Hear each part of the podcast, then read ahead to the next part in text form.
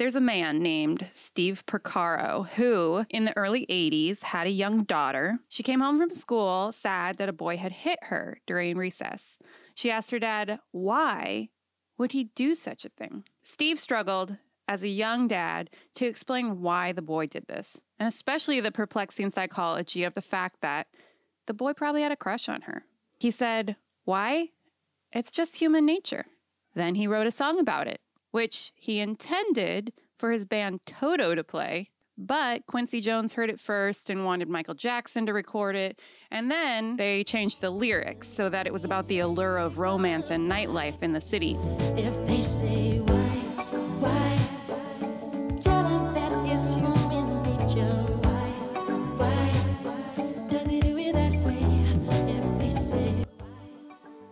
The term human nature finds itself attached to a broad range of ideas. One simple way to talk about human nature might be to ask the question, what is it that comes naturally to humans? But you can imagine what a Pandora's box that question could be, especially when you start to ask, what does natural even mean? What characteristics or qualities are common to all humans? Scientists, philosophers, and theologians have been throwing around ideas for thousands of years. Christian theology, broadly speaking, affirms that humanity was created by a loving God and bears that God's likeness. Sadly, we all inevitably sin and eventually die. Jesus Christ, the God human, offers help for this problem. Some kind of remedy has been revealed to us in Him. But sorting out the details of all this can get complicated. And when we develop out our ideas about God and God's work in the world, we often build them to include empirical claims about how people typically think, how people typically act, how people typically respond to certain things. So, that little boy who behaved aggressively to Steve Porcaro's daughter, what factors led him to act like that? And particularly, if he did like her, why wouldn't he behave with kindness? Was there something about his biology that made him act aggressively? Or was it modeled for him at his home? Or both? How much can we fault him if his testosterone levels were spiking and his parents were abusive?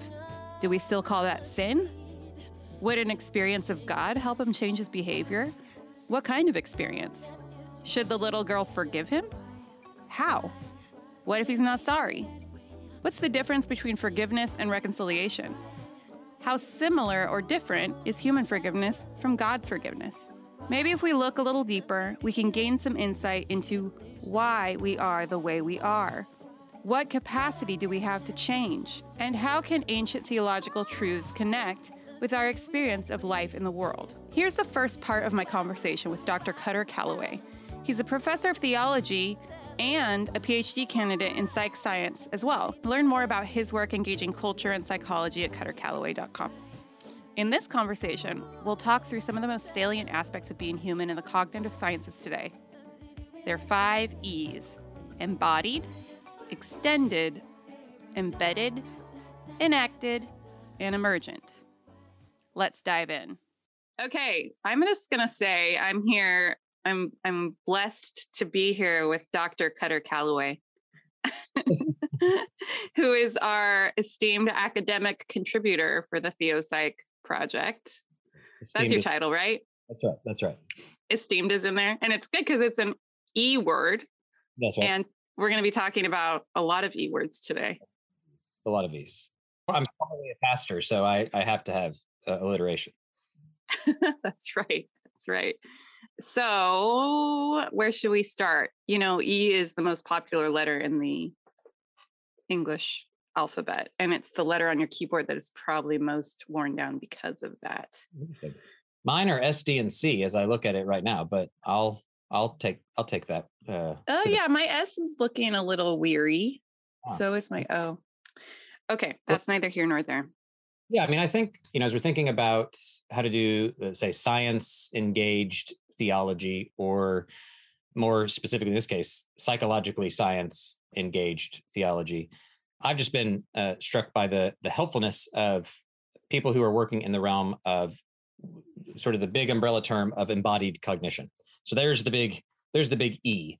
And if you start with that E, the the embodied part, it can go in a lot of different directions and has a lot of different implications. One of which is an extended notion of human cognition.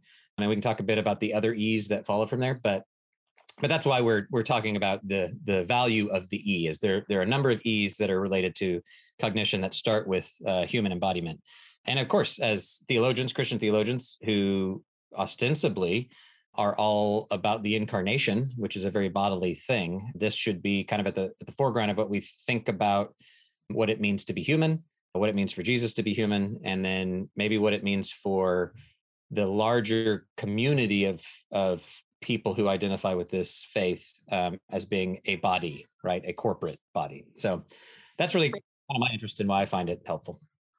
Right. Do you think so? You're a theologian and you are working on your your other PhD in psychology. Or wait, is it a PsyD? Is that what we are we call? It? No, it's a, it's a PhD in psychological science. Most PsyDs, I think, are, are more uh, clinically for clinical. Okay, right. I get it mixed up. That's right. So as you as you've been going through your psychology research and learning, was that was that a key takeaway, a big takeaway for just the extreme embodied nature of being human? Was that? Yes, I think so. I went into it with some assumptions about bodies. And depending on who you talk to or who I talk to anyway, in the the theology realm, there are different implications as well. And so one one sort of live question in the theology realm is not necessarily whether or not bodies matter or how deeply embodied we are, but w- whether or not or how the body relates to some other thing. And that other thing is often referred to as a soul or a mind, depending upon how like theistic or metaphysical you get. And so one of the kind of contentions right now within a number of, of different disciplines is um, the degree to which we're talking when you're talking about a human i mean human nature if we're talking about two things and well and in the tradition three things like is it a tripartite thing where it's a, a body a, a, spirit and a soul you know these sort of mm-hmm. Uh, mm-hmm. things and then how do those relate to one another so i think i went in going i'm i'm sensitive or not sensitive to, I'm inclined toward a more embodied view of human nature. But the degree to which there is something that it emerges beyond or, or emerges from the body and how we think of that as separable from the body or not, mm-hmm. I think mm-hmm. I've, I've, I've now come, I, I joke, if you want to know how I identify, now that I've gone through a little bit more, is a, I'm currently at the point where I'm willing to say I am a multidimensional, linguistically plural, dual aspect monist. Oh um, oh my gosh! I know, I know. um, and so, uh, basically, what what what that means is there are folks who would say, you know, when it comes to the body, this would be both psychologists, you know, neuroscientists, and then also theologians, right? There's a there's similar kind of categories, and one would be a group that are basically dualists, and and what what we mean by that is there is the human body and then there is this other thing. It's the it's our cognition it's our thought our mind our mental life. That would be a more sort of dualist picture in a very kind of re- reductive sort of way of describing it a more monist picture would be it's we're just this right? Like this is this is everything. Here it is.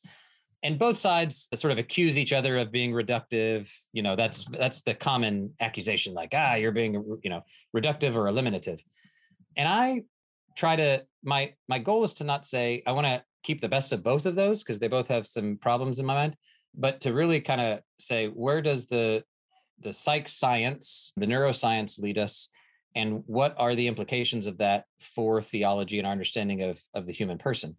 So back to answering your core question of did I kind of come to an awareness of the deeply embodied nature? I think what I came to an awareness of is a a need for probably a a refined understanding or a, com- a complexification of our understanding of of the body and its relationship to the higher order processes. So right. anything, that's what I've kind of have grown in in my understanding.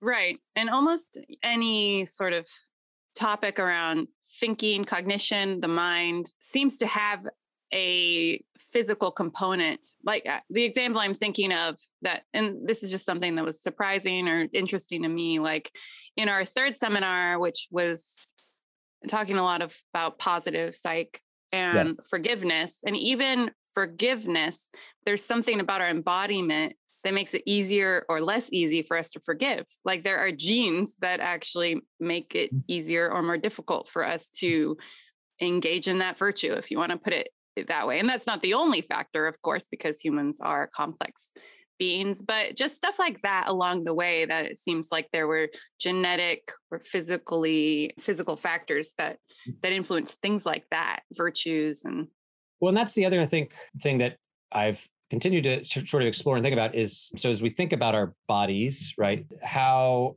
bounded we are to them or not right? So i think one thing that i've shifted on is or or i, I don't know if shift is the right word but that our bodies are really the anchor or the center around which our person revolves right? And i say that because to your point that means that it becomes very difficult for me to go there are clear distinctions and boundaries that are set up between me and you, right? Now there are. I mean, like for all intents and purposes, we can say there is a, a person called Sari and there's a person called Kutter. But what we need to acknowledge and be aware of is that those distinctions blur very quickly in terms of how much you influence me and vice versa how much our human bodies are informed by the the the physical non-human bodies around us let's say animals other living organisms our environment. And all of those those sort of you know epigenetic factors influence our bodies in a really profound way such that it gets what you're describing. It's it you can become capacitated or incapacitated in ways that are on a bodily level realized or enacted. And whether it's forgiveness or any of these other things one of the a big part it's not forgiveness but is trauma research right? That that trauma is the kind of thing that you hold in your body and most of the therapies are embodied forms of of therapeutics. And so to say i suffer from post traumatic stress part of what we've seen is, being successful is saying like i'm going to practice centering and grounding practices that actually reinstate my understanding or my narrative of who I am in my body right now. This body in the past hurt me, violated me, whatever, traumatized this connection between myself and my body in that sense. And so, yeah, if we think about mm. forgiveness or virtues or healing or anything like that, I've I've been really struck by how deeply implicated we are in not just our own bodies, but then how interconnected and enmeshed we are to these other bodies, both in terms of how we uh, can help each other and then also how we can prevent each other from flourishing really. So is that leading us into the extended cognition sure yeah. territory? So yeah so we've been talking about embodied and the other e is extended. Yeah, so there's this whole uh, realm of literature, and some of this comes a little bit more out of sort of philosophy of mind. And and what's interesting about the the psych science that I find is these sort of different models of of cognition, right? Of thinking. And a lot of the sort of cutting edge research in human cognition emerged from findings from artificial intelligence development, right? So it was machine computer technologies that that people were trying to essentially design a thing that could think and act and process information like a human, right? And so you'd you'd find all these things about computer processing that then you would infer to say, well, then maybe this is how human cognition works, right? And so you can have an embodied view of, of human cognition that would not allow for the kind of extension that some others would be open to. And what I mean by that would be, let's say, as you just said, like every sort of m- mental process or activity has some bodily basis. No one's no one's really, eh, you know, discounting that. But what you could say is, for example, it's still how it's brain bound, right? Like you could say it's all of my mental activity is bound up in the like the tissue of my brain, and that's where it all happens. And so if we're talking about mental life activity, we're really talking about that that thing, that flesh ba- or not the flesh bag, the mm-hmm. the bucket, the bucket inside my flesh bag, right? Um, and and so one of Andy Clark is is one person who uh, does a lot of work in this area who basically says, okay, well, let's do some thought experiments, right? So your body matters, and an embodied cognition is sort of our starting point. But what if we're not brain bound or bodily bound, but instead back to what I was saying before, like what if the center, if we're it's like a centered set and it extends through various realms. And he said he has this character called Otto, and Otto has a notebook. Otto has Alzheimer's disease, uh, disease, and so he suffers from memory loss, right? And so he has taken up a practice where he writes down in his notebook the directions to the grocery store and he knows it's his handwriting in his notebook and he writes it down. And so every time he goes to go to the grocery store, he can't remember how to get there in his in his brain. So he refers to his notebook and goes, "Ah, that's how I get to the grocery store." And he goes there. And so what what Andy Clark says is how is that operation any different than what would happen normally if you could recall that information? There's no real technical or philosophical distinction as we start thinking about our cognition between this sort of tool that we use and the very me- various mechanisms in our brain. And so if you if you can grant that and some people don't, they go that's something else or whatever. You start going, well, in most of our life we take up these these different tools and these different prosthetics and these different techniques that allow us to offload our cognition in ways that are extend outside of our bodies. And so the question becomes, well, how far can that extension go? What does it imply, mm-hmm. et cetera, et cetera? And I just find it a, a really fascinating thing, in part because we we do this naturally all the time, right? Nowadays, especially with the tools and technologies that we come up with. So, you know, my phone right. has has Google Maps on it, and and I just trust it implicitly. I I go to it and I I go. I don't have to worry about how to get somewhere or where you know. Yeah, that's the thing. And you know, right. you hear- and even you can have something called Google on that tiny little device that's almost always on your person somewhere where you could ask it anything and get the answer, almost anything. here's where it's really interesting too. I mean, and the the, the boundaries get a little blurred. So uh, Andy Clark would say, our it's our cognition and our our cognitive processes that are extended. The other element of this is our our bodies somehow can be extended too, like how we think of the body so in terms of like prosthetics and things, right? So now we're getting pretty close to this thing being a prosthetic, really. Right. Um, I mean, that's the thing. It kind of act probably activates a disgust response to think about stuff like that because having it in your pocket constantly isn't really that different from if you had like an implant where in your head or in your ear where you could just talk and it would tell you the information in your ear, you know, and but you're like, ooh, but it's if it's implanted in your body, you're getting too much like the Borg with Star Trek, you know. but and, and, that's where you have huh, is it Katherine Hayles, I think is her name, wrote a, a, a mm-hmm. book that it's something like the post-human, or you know, basically we're already cyborgs, right? That, yeah. that we're already there in the sense that exactly what you're describing. I mean, people describe the sort of a phantom limb experience when they don't have their iPhone. I've got it. There are also actual prosthetics that are that that sort of leverage this mental capacity. So not only are there now prosthetics that they're experimenting with uh, tapping into our actual sort of neural network where you're controlling them with your mind but but it becomes incorporated into your bodily schema in a way that it's actually at a, at a neurobiological level connected to you right? And then that question becomes okay now how how far does that go?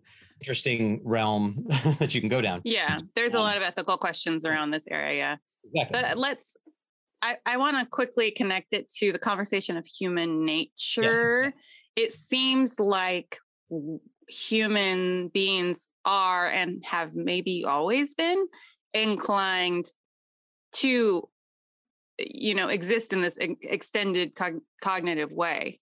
Yeah, yeah i think, think that's that? exactly right and i think that's the uh, you know both the good and the bad of the current moment right? That you you say on the one hand this is not new right? This is just us follow this is just a new technology or new possibility but the fact that we would incorporate our tools into our our ways of being and interacting with the world is just what it means to be human mm-hmm. and, and that's okay now I do think this is where a a a theological vision is helpful because what you'll see in the literature and in the science, well, and, and especially if it's empirical science, whatever, there's this, I think, false assumption that there is no, there are no metaphysical things in play. There's no, for example, telos. There's no end direction ultimately that we're aiming any of this stuff.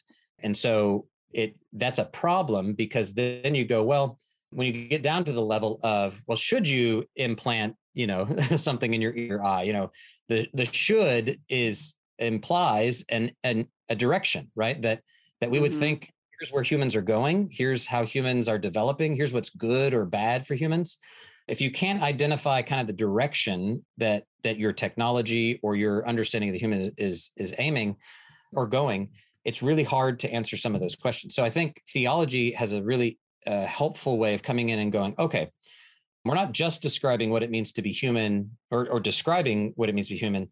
We're actually positing a a direction for human growth and development that that helps us answer and think about some of these things in important ways.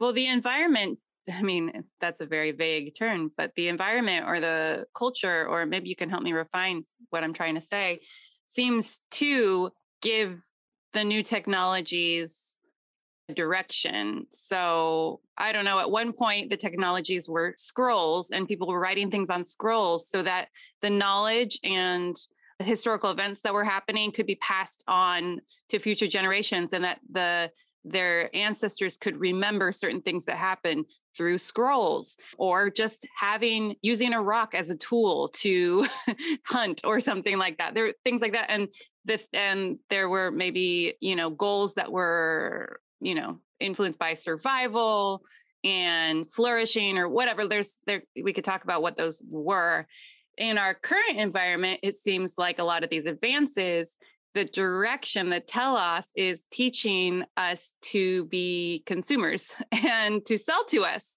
Like, you know, eh, there was a lot of buzz about that. What was it called? The documentary oh, about oh, uh, social dilemma? Yeah, social dilemma. Yeah. So in social dilemma, there was a lot of buzz about that and all these AI algorithms they had they were trained to work in such a way to sell us things and to get really, really smart at identifying what type of people would want to buy what kind of stuff. Yeah. And it's now forming us. It's, it's, yeah. you know, and, and so can we, can, and that's going to be the default, I think, because, you know, the, that's that's the culture we live in. That's the economics, economic factors. I think what you're getting at, or maybe a couple things. One is the influence of the niche, right? The the the niche mm-hmm. that shapes us just as we shape it. So any tool we create, any way we extend our the human into the environment into others has a, a return effect and we sort of co-create this this niche together. Yes. And I think also any of these technologies or these directions we go do actually have they are directed. The question is whether or not we acknowledge that direction, right? So the danger isn't necessarily just that let's say social media has a direction it's to convince us that it doesn't, right? That it's just a tool, it's just a neutral thing, right? So the importance is coming and going like, no, no, no, it it has a direction. What is it? And where is it leading us and how is it shaping us? Is it enhancing our ability to to navigate this niche or is it actually destructive?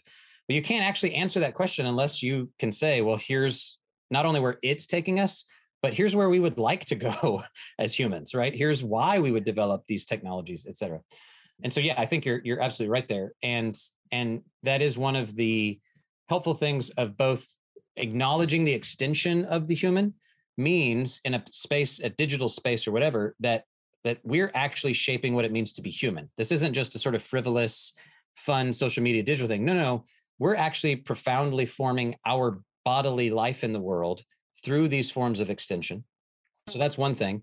And then the that helps us realize that. And then the second thing is, well, if that's the case, then it, what you're pointing at is it really just to get us to consume more things? Mm-hmm. And how do we how do we think about cognitive extension in a way that that could actually lead to flourishing as opposed to uh, destruction? And if you watch Social Dilemma, you'll walk away thinking, well, it's just completely horrible and it's destroyed. 100%. Yeah, yeah. yeah, maybe overly negative. Um, maybe there's a way to sort of balance one thing that i that i think through is so let's say what what is the end? If you're going to try to say cognitive extension so we're embodied and then we're extended.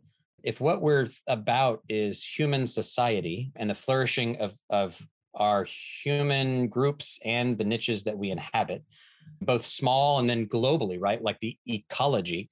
I, I think what I sort of skew towards is to say, well, part of the way we can think about that is do our various technologies and the tools we take up into these uh, different kind of processes does it lead us toward other human relationality or does it lead us away from that? So i wouldn't want to just say social media equals bad. I would say does this form of extension cognitive extension lead me toward or away or toward or away from a an embodied relationship with other humans? And mm-hmm. that's where i as then a christian theologian come back to this is why the body does matter very much not just because of the psych science but because once you theoretically detach from the body you're doing something maybe but you're doing something different. It, you, it, this notion that you could pluck up the human mind and plop it onto a technological substrate to me is nonsensical. And now again there would be both theologians and transhumanists that would disagree with me but I, I think at that point you could you know let's say Kutter's mind could be put onto some machine and live for eternity. That could happen but maybe theoretically but it wouldn't be the human it wouldn't be a human thing. We wouldn't be mm-hmm. talking about nature it'd be something different. And i want to kind of go all in on on humanness. Warren brown who's a colleague of mine and i've studied with you know he often will say it's you know if you think about that like i'm i'm plucking up my mind as if it's like on social media or something without my body I mean, you couldn't put your brain in an elephant. And in terms of the what, what we understand about the embodied nature of cognition in the brain, you it's not like it would just be me with an elephant body. That would mm-hmm. be something different because our bodies are so implicated into how we perceive and understand the world that that you would no longer be a you. You would no longer be a human. Mm-hmm. You you would be something else. And so some of the stuff is more science fiction of thinking through like sure, it's a thought experiment. Mm-hmm. My brain in a robot body or something. Mm-hmm. Um, but it is again an important reminder of of that. And then it actually leads to our other this other E, right? So are you moving to enacted? Well, enacted or embedding. So we, oh, you we're still on embedded because we started yeah. talking about niche, niche. Some people say niche. Some people say niche. you know, I, I, had a in in undergrad. I had an anthropology uh, professor, and for some reason, every time he would say it, he would say two different words. He'd be like, and you know, this. He'd say critters. He's like, and then this critter, it emerges in its own little niche or niche, and I'm like, just pick one. But every single time he would say both. And I'm like, I don't know what what's what's up with that. Yes, or yes. Niche. And I also I have no idea what soft coupling is. So oh, go um, ahead and la- launch into embeddedness yeah. of humans and explain some of those ideas. Well, so okay, if we're embodied, that meaning it's sort of the anchor around which all of our thinking, feeling, you know, person revolves we extend beyond just the what we perceive to be this this flesh bag i keep calling it but then to our your point of the the sort of environments the the niches that we create we're embedded and it, it in in important ways that inform our bodies and our personhood. Meaning a lot of what we understand to be the human is what it means to be kind of a a upright walking bipedal forward eyes uh, creature that inhabits a certain kind of environment we can count on the actual concrete elements of that environment in terms of how we understand the way we've developed and continue to develop. So when we tinker with that environment, it it tinkers with us. Jeep had a good slogan back uh, a few years ago like I think it's what we make makes us. Now what that has to do with why I need to buy a Jeep Wrangler, I don't know, but maybe something about adventure. Now their slogan is Jeep. There's only one. Oh, there's only one. Um, yes, so, there's only one company called Jeep. Okay, so maybe, got it. maybe they were thinking like you can go trailblaze and you're you're like setting down tracks and that you know I don't know, um, but it's true, right? That that the way we shape our environment shapes us, and and maybe not the us now, but especially our progeny, right? Like we're shaping the environment that our ancestors will inherit and will have evolved to adapt to, right? And so we're kind of creating the conditions that will exert these pressures on on people to come. And so we're we're definitely embedded in that sense that we're always responding to the environment and the way that we come to view ourselves, the way we think, the way we perceive. And that's that's kind of the embedded part, which we uh, kind of already covered a little bit. Then when it goes to enacted, this I actually think is one of the most fascinating things that in some ways works very well with my kind of i come from a theological tradition that aligns more with kind of critical the, or not well critical theory but continental philosophy than the analytic side of things. And and that would suggest that our perceiving of the world actually constructs the world right? Because we have this sort of these perceptual capacities let's talk about there's a lot, a lot of stuff that's been done on visual perception. But there are motor perceptual operations to get us to just see that are deeply embodied, that are irreducibly connected to the sort of physical perceptual system known as the human person. But we don't simply, this both is the embedded and the enacted thing. We don't simply, it's not like a screen, you know, we have like a, a, a movie screen on the back of our brain that we passively receive data from the environment and we just, it just hits us and we go, oh, there it is, right? We're actually actively creating what it is we perceive in the process of doing it. And so there's all these interesting studies on the the the biases, the visual biases, the visual blindnesses that we have, the things that we choose. Well, we don't know. None of this is conscious to us that we can and cannot focus on down from like the color spectrum to the actual objects that are in our view. So there's these fascinating studies where they'll have people focus on on groups of people, and then like a dude in a a monkey suit, like an actual ape suit, will slowly walk across the screen.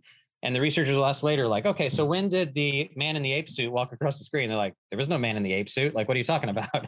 you know, these obvious things where you go, clearly what's in front of you, you should have seen, but but there's no sense in which you registered. And that's because in large part, we're actively constructing even the the, the data that we receive from our environment is happens in relationship to that environment. The enacted With, part. Oh, go ahead. Via via our expectations of the spectrum of things we might see at any given yeah. moment. Mm, yeah. Well, a lot of it is how what it in what use is the environment to me, right? Mm. So we've learned to perceive the things that are most salient for us. So how do I, you know, for example, stay balanced how do i how do i perceive threats in my environment how do i see opportunities right so what are the things that will help me navigate this this terrain in the most efficient way right like all of these things come into play with okay now my brain that's in my body using these you know openings are actively constructing then the things that get filtered through into whatever i would call my mind right mm-hmm. um, it also comes out in the way we actually perceive for example it's it's it's not just an interpretation right it's not like i just go oh I think that what I saw was more positive than negative, right? Like it the the the scene that I just saw unfold, you know, that that woman yelling at that man, she was mad at him. Another person might say, no, she was yelling to keep him from walking into traffic, you know, something like that. Mm-hmm. It's not an mm-hmm. interpretation like that. That is part of it. The fact that our we're enacted is when I, for example, you could say you have people perceive the the the the tilt of a hill, of a landscape, and you put them under physical duress. So now their bodies are more exhausted or less exhausted, and they will perceive the actual incline or decline of a hill differently. So I and and it has to do with whether or not I can get my body up this hill. mm. All of a sudden my perception of the hill changes based upon my bodily situation. And and that to me is a really fascinating thing because most of the time when we think about whether we're embodied or not we assume we're walking around getting this sort of like objective read of reality right and then we interpret it according to some lens well no right. we're not even we're not even perceiving all of reality. We're perceiving yeah. that that in our environment which we can act and enact in, in according to its affordances. How does it afford action uh, to me? And and that to me i think is one of the i still haven't followed through all of the implications of that theologically or philosophically but it is one of the the things that i go oh uh, it was sort of a new way of thinking about embodied cognition. It at least makes you want to be need to be more humble about when you, when you think you're being objective or stating facts because that would be, even be true you gave the example of like a physical landscape but also maybe in a social situation or a group of people like we're we're always making those perceptive judgments about other people and whether or not they're aggressive towards us or friendly or hospitable. We're always making those types of assessments based on subtle cues and nonverbal communication and stuff like that too. So, and we're, that based on where we're coming from and our, our you know, uh, all kinds of contextual factors, the yeah. culture we grew up in, we're going to see things differently. Yeah. Yeah, I mean, there's, uh, and this is where you get back to the kind of the universality and the particularity of things, right? And and this is why niches and embeddedness to me come into play because there's a certain response that we all have to say like the whites of people's eyes, right, or certain sort of facial structures that we'll we'll find beautiful or not. You know, there's um, uh, a lot of studies that are done on different sort of what are quote unquote disfigured faces, right? And how people assess like the moral virtue of those people or whatever, based purely on mm. those sort of things. But then it also comes down to like racial and gender type things in terms of how you assess, how you perceive threats, how you understand intelligence, how you, you know, all of these implicit assumptions that are that everyone walks around with, but they're activated and primed depending upon these different environmental cues. And over time, because our niche is is is actually constructing us along with us constructing it. We these various societies crop up where you have different tribal alliances that would make sense. When you go i see a person that's an outsider to my tribe i respond to those people differently. It's also interesting that sort of our our degree of perceptual fine grained perceptual analysis is shown to be much different with people who appear to look like us versus people who don't right so I can tell, for example, I could tell you, and I'm not saying me individually, but on the whole, you get a bunch of white guys like me in a room looking mm-hmm. at differences. And white guys like me tend to be able to more fine grained tuned tell differences between white male faces than let's say black female faces or Asian American, mm-hmm. you know, these sort of things. Mm-hmm. And so, yeah, it's all comes up with, yeah, this need to say, well, I need a humility before reality but I especially need a humility before the data. And we've seen a number of, of things like this, especially with artificial intelligence and facial mapping, of even the creation of these algorithms that are supposed to go and get a sort of baseline human read have skewed largely towards European male faces, right? Where they literally, the AI we've designed doesn't compute faces that aren't, you know, aligned with a sort of white European male. And that's fascinating to me because we've convinced ourselves in some ways oh no the this is a sort of objective eh, algorithm right? It's not right. it's not, but it, it actually is skewed according to again these bodies that are creating the technology that are creating those things. Um, right. going, with all of these yeah with all these aspects of human nature it's interesting because it's the sometimes you kind of need to learn to work with those parts of human nature for like I realize that I I'm working with my psychology. So I'm going to drink more water if I make a fill up a huge jug of water and put it next to me so that because if I have to get up and like what during my work day to go, you know, or I actually just got like a little elliptical foot peddler that goes oh. under my desk because yes. I realize I'm not going to wake up an hour earlier to work out. So if I put this yeah. pedal, then it's like I'm just altering my environment in order to be and do be the person I want to be and do the things yeah. I want to do. You know, yeah. that's an example of like working with the this cognition, the psychology. But some of these things evolve to be useful at some point in time and now actually need to be pushed back against. And I think that theological and spiritual realm can be really useful in sort of pushing back against some of those aspects of our psychology that aren't that we like we'd like to get rid of like some of the the excessive tribalism and mm. all those types of things well there's this fascinating paradox on that specifically and, and you think you know if we're going to talk narrow down to like christian theology for example you know jesus was involved in a time of of hyper tribal identity right? Not just within the various groups that lived within the broader roman empire but even within the people that descended from you know abraham right? That identified with abraham as their forefather. You have all these different like intense tribal disparities and jesus primary call was to do the opposite. Like don't yeah. do what we've always done here when it comes to a Samaritan or a Gentile or you know so forth and so on. And it's it's odd because what Jesus is saying, and I think as you know theology is trying to like get us to imagine the best of us right religion can be leveraged for very tribal reasons too that's the kind it can be yeah yeah that's a good clarification for sure and the reason is because there is still a value in tribal identity right like there is value in getting a group together and um, having them identify having them be cohesive having them sort of you know this would be like the yeah. best the best of, of team sports right you yeah. need to be able to get together a, a rallying cry of like yes we're going to be x you know those same mechanisms those same psychological mechanisms that allow you to do that are the very same ones that would create extreme prejudice um, against others uh, right mm-hmm. outsider of the non-tribal and this is uniquely a, a problem um, or a problem a an issue a complexity in current sort of uh, globalized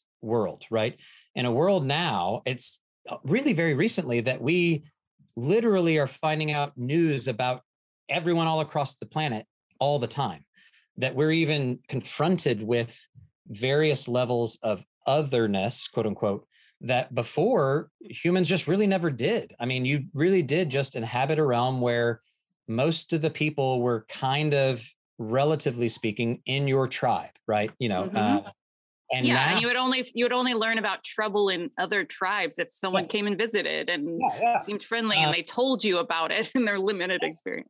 Yeah. And so you know, there's all those sort of mechanisms, you know, societally that you could have to welcome the outsider, et cetera. But in terms of just ongoingly, like the way we as individuals and as our sort of communal communities expand, the way that we have to constantly navigate that in many ways, our sort of embodied mental processes haven't caught up. We we yeah. we're not we're not equipped. And so that's to your point of on the one hand, we want to do our best to set ourselves up for success. On the other hand, there's moments where we go, there's a problem here.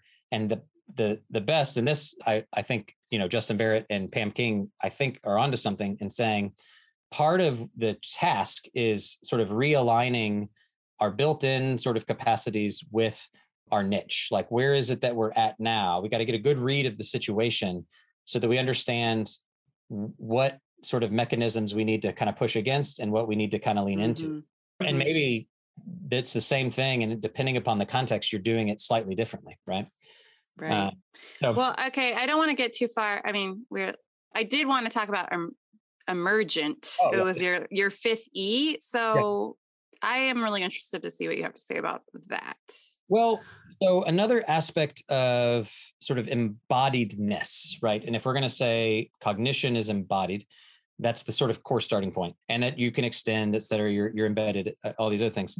The other element is that part of from a a a neurological level on up, and I don't even like that metaphor, down and up, but that I'll use it for now. We emerge our our cognition is something that is, I believe, a higher order property of an emergent system. So the human, in many ways, is a complex emergent system that operates according to other complex emergent systems. So, for example, a good example that, that people often use is our ants, right? So you have this ant hill, and ants individually don't have some kind of like grandmaster plan.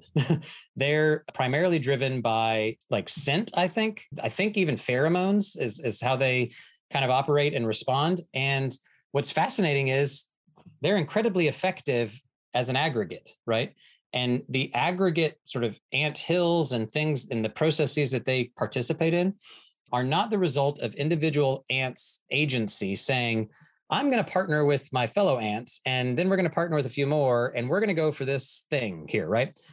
And and you can see this uh, if you go and you like, you know, step on if you're a bully, right? One of those, if you're Sid from Toy Story, and you like kick an ant hill, and you see them disperse for a while, and they're like kind of out of order, and then they kind of like reshape and over time kind of get back in order. That's in part because complex systems theory would say that if it's a complex system, you have top down organizing forces that coordinate the agency of the whole, right? And this is kind of counterintuitive. It doesn't, we don't like to think in this way, but it's to say no individual element on its own is doing the thing that we're talking about that's top down.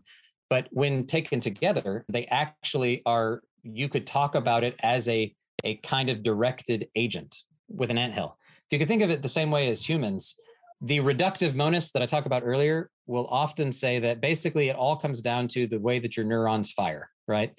And the implication with that is the nothing, it's nothing buttery, as you say. Like this is the human is nothing but its sort of neural chemical response to the world.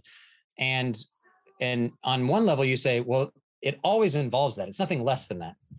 But how do you describe these higher order things? How do you describe the fact that what you you just said, like I can somehow this agent known as Kutter can go, I'm going to put foot pedals down here and I'm going to pedal them.